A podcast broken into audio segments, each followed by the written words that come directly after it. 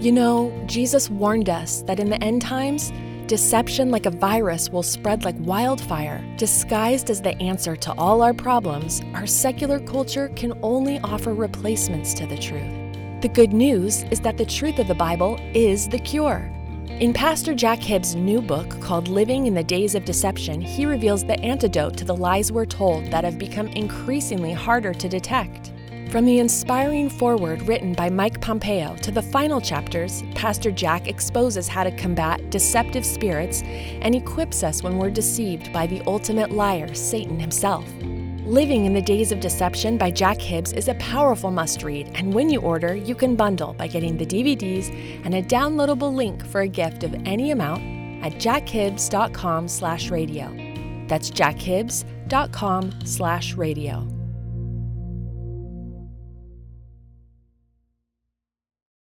Real Life presents the Jack Hibbs podcast with intention and boldness to proclaim truth, equip the saints, and impact our culture. Everybody, we're going to be wrapping up our conversation regarding God in American history. Is that a myth?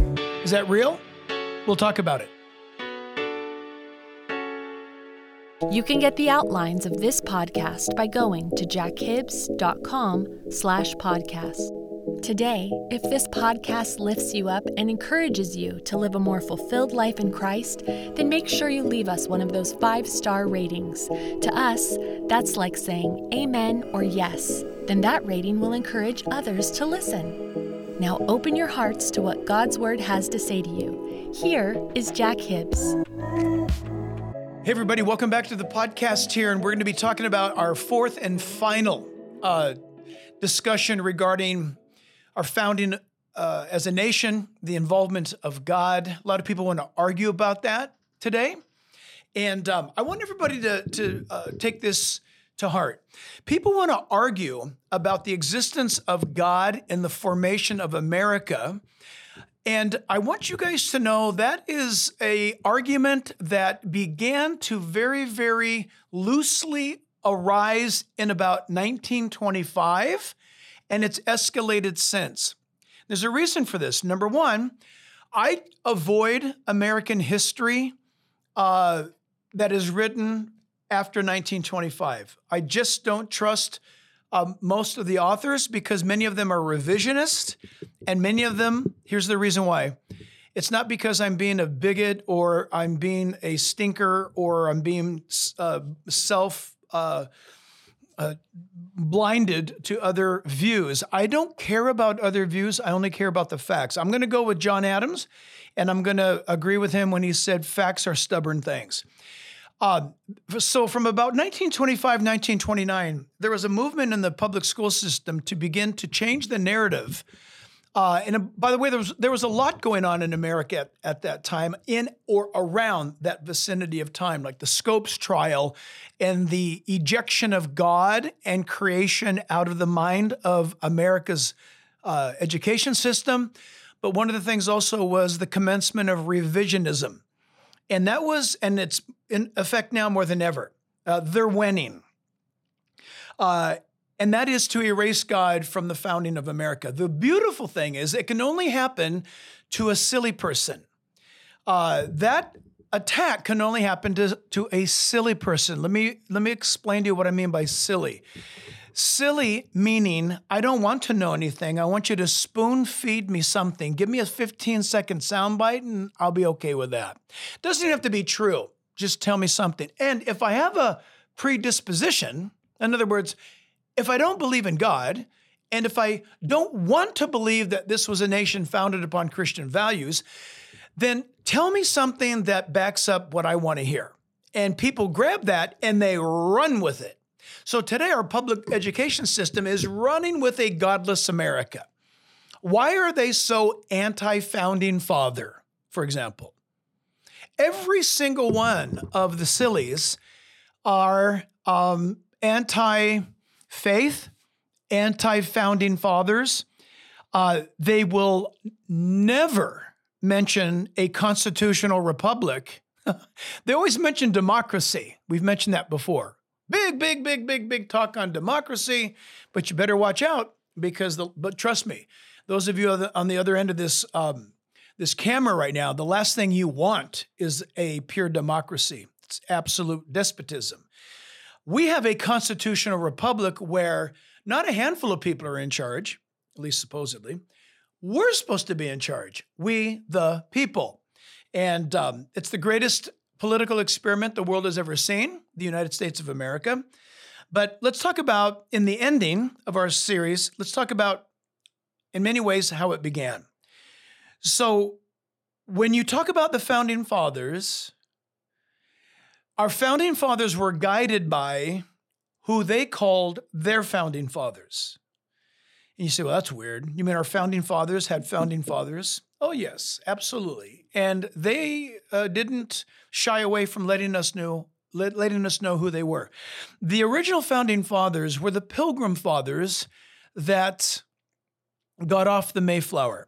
But before they got off the Mayflower, uh, they created the Mayflower Compact. So, if you want to know facts about America in its birthing, take the time to read the two paragraphs of the Mayflower Compact, 1620.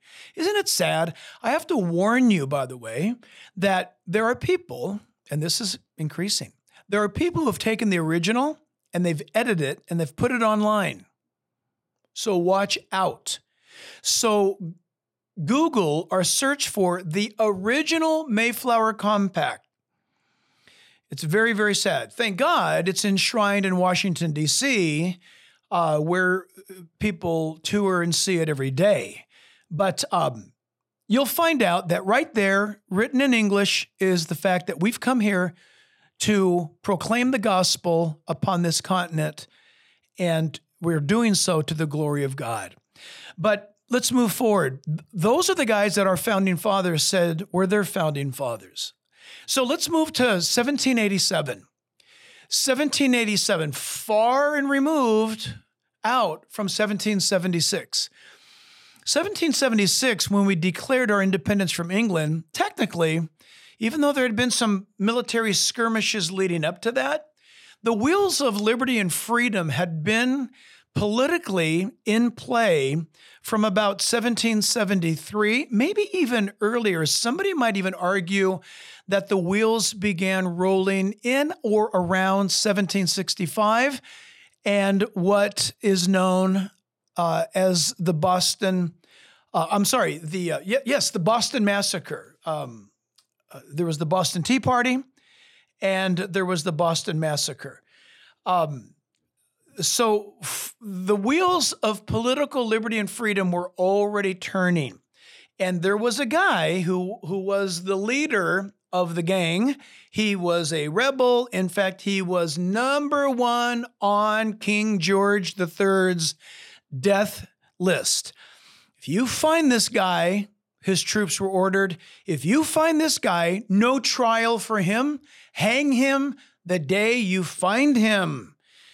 And that was the order of King George III regarding Samuel Adams. Samuel Adams, in my opinion, is the biggest, the greatest hero outside of Washington himself of our nation's uh, founding. Um, but so 1787, we have uh, the Constitutional Convention that's taking place, and this is what's going on. If you were to step into the room, it was crazy. Number one, you've got 13 colonies completely independent. They've got their own government, they've got their own representation, they've got their own economies, they've got their own currencies, they've got their own judicial systems. They are complete, intact, separate colonies. And they also have differing, varying denominational beliefs when it comes to God. Don't get me wrong, they believed in the Bible, they had the Geneva Bible. They would later go uh, and add the Thompson Bible, but uh, they're united on the doctrines of the Word of God. That's the only place that they were really united on, these colonies. But when it came to denominational persuasion, what flavor are you? Uh, do you worship standing up or sitting down? Do you open your eyes and look up to heaven, or do you bow your head and close your eyes when you pray? Do you baptize forward or backwards? Do you sprinkle? These are the things that they argued about. Some were Anabaptist, some were Constitutionalist, some were Methodist, uh, some were uh, Quakers. Um, one thing they all made sure of, oh boy, this is going to be uh, controversial, but it's 100% true, is they made sure that no one in leadership in all the thir- all of the 13 colonies, no one uh, was a Catholic. Isn't that amazing? Here's the reason why. They said there is no way that we could have a Catholic be involved in what we're doing because we're relying upon God to guide us, and the Catholic is looking upon the Pope to guide him. So we don't want, they called it popery, not potpourri, like flower smell. Popery, the control or influence of the Pope in the governance of the colonies. And so that's why, by the way, many of you are too young to know this, but in my lifetime, there was a big shakeup in America because a president or somebody was running for president and he was a Catholic. It had never happened before. What are they going to do? What are we going to do about it? And that guy wound up getting elected. And I'm talking about uh, John F. Kennedy. John F. Kennedy, or otherwise known as Jack Kennedy. President Kennedy was a Catholic, first Catholic in American history. That was a big deal. Um, but here's they're they're so split. The northern colonies are saying freedom, liberty, let's do this full bore. The southern colonies are saying with you all the way, but this slave talk, wait a minute, we need slaves. Massachusetts, everybody listen to this. Again, I'm, I'm sorry if I come across sarcastic sometimes. It's just because I get so excited about the facts. Did you know that Massachusetts never had slavery?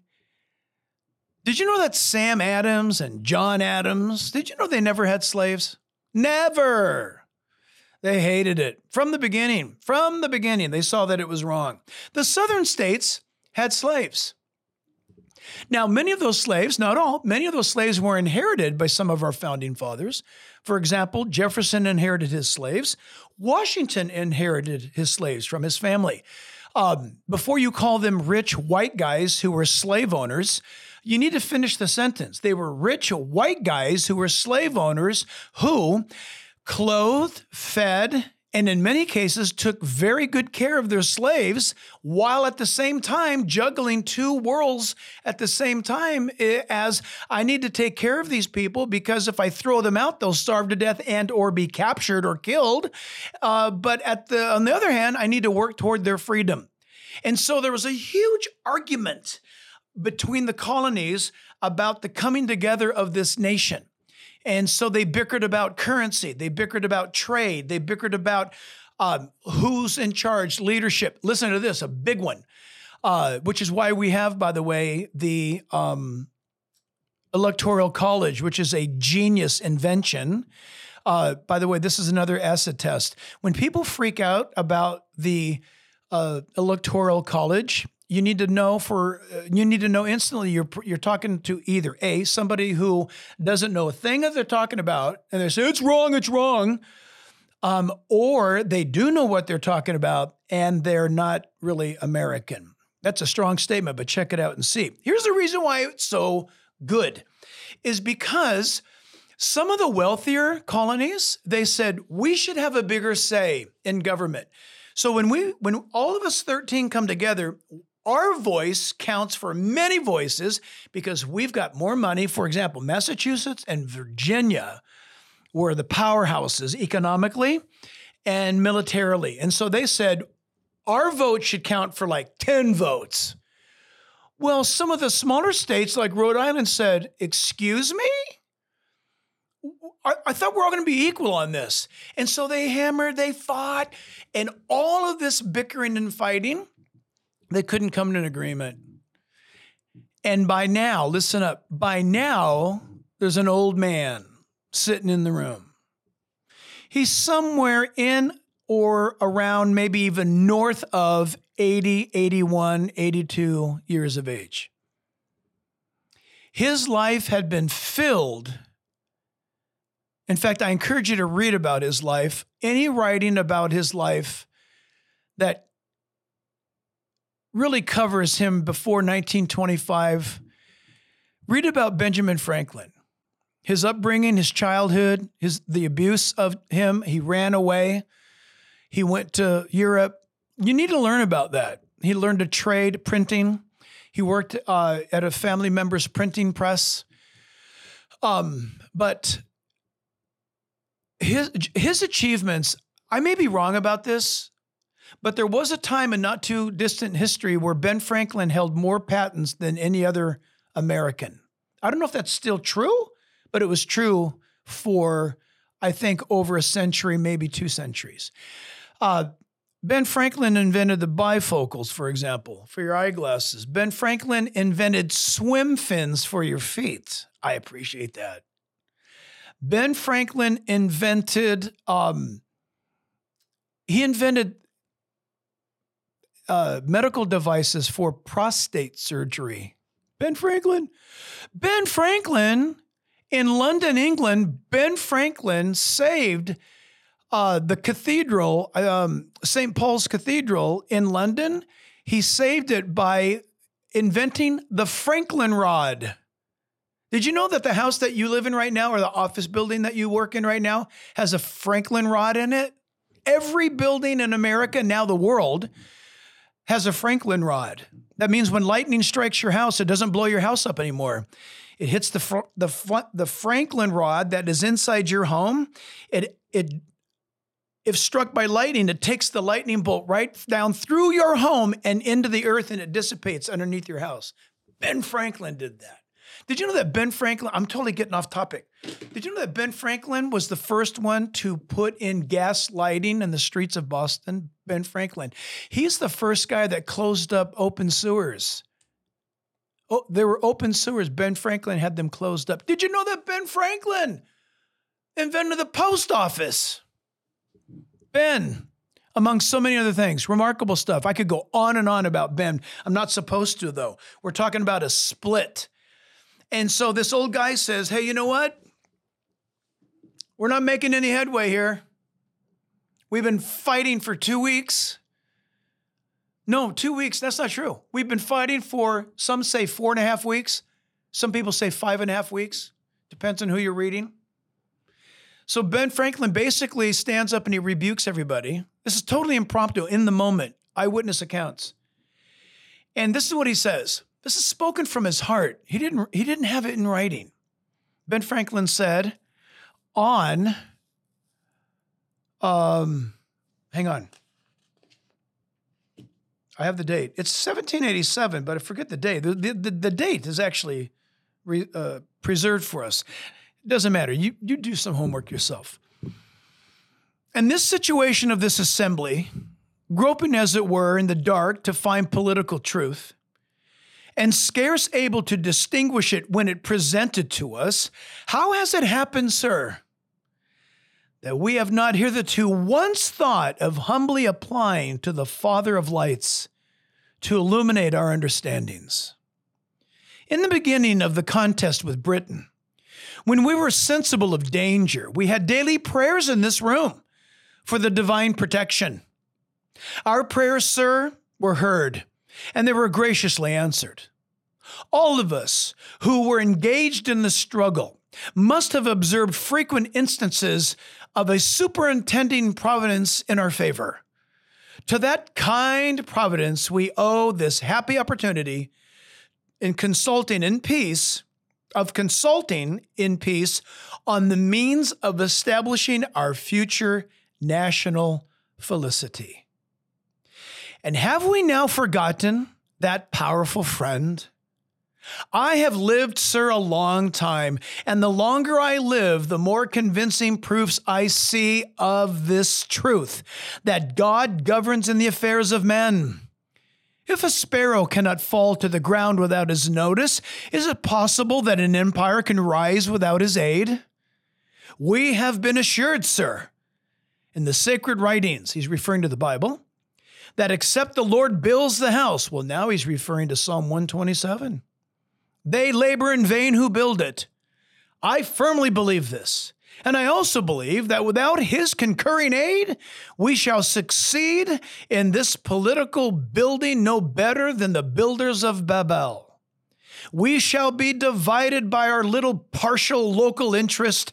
Our projects will be confounded, and we ourselves shall become a reproach. I therefore beg leave to move that we henceforth prayers imploring the assistance of heaven and its blessings on our deliberations be held in this assembly every morning before we proceed to business, and that one or more of the clergy of the city be requested to officiate in that service. Ben Franklin, cited by public school teachers as being a secularist and the uh, atheist or the deist in the group, him in Jefferson. And that right there in his own words ought to tell you that Franklin was a wild man in his young age. He was he liked the ladies. And there's rumors that he fathered an illegitimate child in Europe. All that stuff, let's say, let's say it's all true. What about your life? What have you done? What uh, Franklin had a Christian upbringing, but he didn't obey it, but it was in his head. Isn't it amazing? In later years in life, it's him and John Adams that agreed that we have no king but King Jesus. I find that awesome. So, you know what? He didn't start out well, but he finished well. So, we need to be careful how we uh, beat up on our founding fathers. It'd be kind of cool if they came back and uh, started beating up on people today who are misrepresenting them, trying to cancel them, you know, that kind of stuff. Uh, when I say beat up, I don't mean punch. I mean give truth, because uh, a punch you can heal from, but truth, ooh, Truth gets down in there and changes things up. And so, um, the amazing thing is, we got to be careful that we don't neglect uh, the faith, the presence of faith in our founding. Now, when he made that declaration, by the way, they stopped right then and there, and George Washington actually helped lead them across the street to prayer.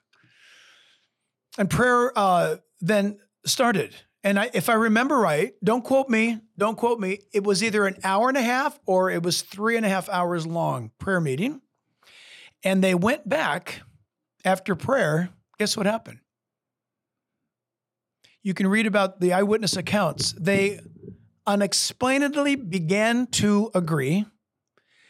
They came to either reconciliations, harmony, or compromise to begin a government. I think that's awesome because this is where, you know, the argument about, well, they only believe that a black man was three fifths of a human. You need to read why they got that. They agreed to that because the boneheads down south, they didn't want a black individual to count at all. So the northern states, the northern colonies said, okay, give us that. Will you at least give us this? All right, we're not happy about it. We'll give you three fifths. Think about that. You got to start somewhere. And they did. And so our founding fathers, for weeks, couldn't come to an agreement. Once they did, they came out with the United States Constitution. Shortly after that, they're going to come up with the first 10 uh, amendments Remarkable. But this is kind of fun. In the weeks that followed, guess what happened? They not, they not only opened up every day in prayer, but they began to walk to the local churches of, of all the denominations and they would have prayer meetings at these other churches. Can you imagine? There was a prayer meeting at Calvary Chapel. There was a prayer meeting at uh, First Baptist. There was a prayer meeting at Second Baptist. There was a prayer meeting at the Lutheran. Uh, Lutheran. There was a prayer meeting at the Methodist. Isn't that awesome? I just I love that kind of stuff. That kind of gets people um, uh, both upset and excited at the same time. It gets me excited when God moves in. He pushes aside peripheral issues, and I think that's just awesome. And then listen, wrapping this up, it's um it's this uh, Franklin was referring to Psalm 127. Unless the Lord builds the house, the laborers labor in vain who build it. And uh, America is a great story of this truth. So I'm gonna I'm just gonna invite all of you to start standing up and speaking up. Don't allow stupid to run you over. Don't let stupid run you over. And there's a lot of really stupid people today. They're really loud. They don't know what they're talking about. And here's a big, big tip they have never read the founding fathers in their own words. All of these documents are available for you to read in their own language. When I say language, it's in English, but in their own hand. We have the National Archives, we have the Library of Congress. You can look at this stuff online, read them. So, listen, if you're uneducated, we can fix that. But if you're choosing to be stupid, that's on you. Don't do that. So I want to I want to end because I had an amazing opportunity uh, to go to Washington D.C. It was awesome, Washington D.C. Now watch everybody. Um, for those who think that there's a separation of church and state in favor of politics, there's actually a separation of church and state in favor of the church. Read the First Amendment. Based on the First Amendment, the United States government flew me to Washington, D.C. to go into our nation's capital and to stand before the 113th Congress, Session 1, Meeting 1, and to open up that brand new Congress in prayer based on Franklin's recommendation that was adopted and carried out ever since. And so, what I want to read to you is that prayer I offered up uh, before the United States Congress. And here it is. Oh, and by the way, listen carefully. I have to confess, I do believe that when I put this prayer together, you have to do that. Um, you have to submit the prayer to the chaplain's office because they don't want weirdness. And so I really appreciate that because the, the chaplain, he's on it. It is great. So it couldn't be too long, couldn't be too short. It had to be biblically accurate. Okay. Um, so check this out. Um, I borrowed from about five different prayers. Most of them are, are from Washington himself. I'm confessing right now. I borrowed because I'm thinking, you know what? It's their house. I'm going to borrow from the founders. And I think that will both bless them and bless God. Almighty God and Father, if it be your will that we be revived as a nation, hear my prayer. I ask you to make us a thankful people, that we would bless you, the author of abundant mercies. Enable us to display a gratitude for all your goodness by endeavoring to fear and obey you. Bless us with your wisdom in this house, success in our battles, and let our prosperity be tempered with generosity. We pray that you would keep the United States in your holy protection, that you would incline your hearts to cultivate a spirit of peace and obedience to both you and your government, and that you would cause us to do justly and to love mercy and to walk humbly in the love that is characteristic of your Son, the author of our blessed faith. Grant us this prayer through Jesus Christ our Lord. Amen.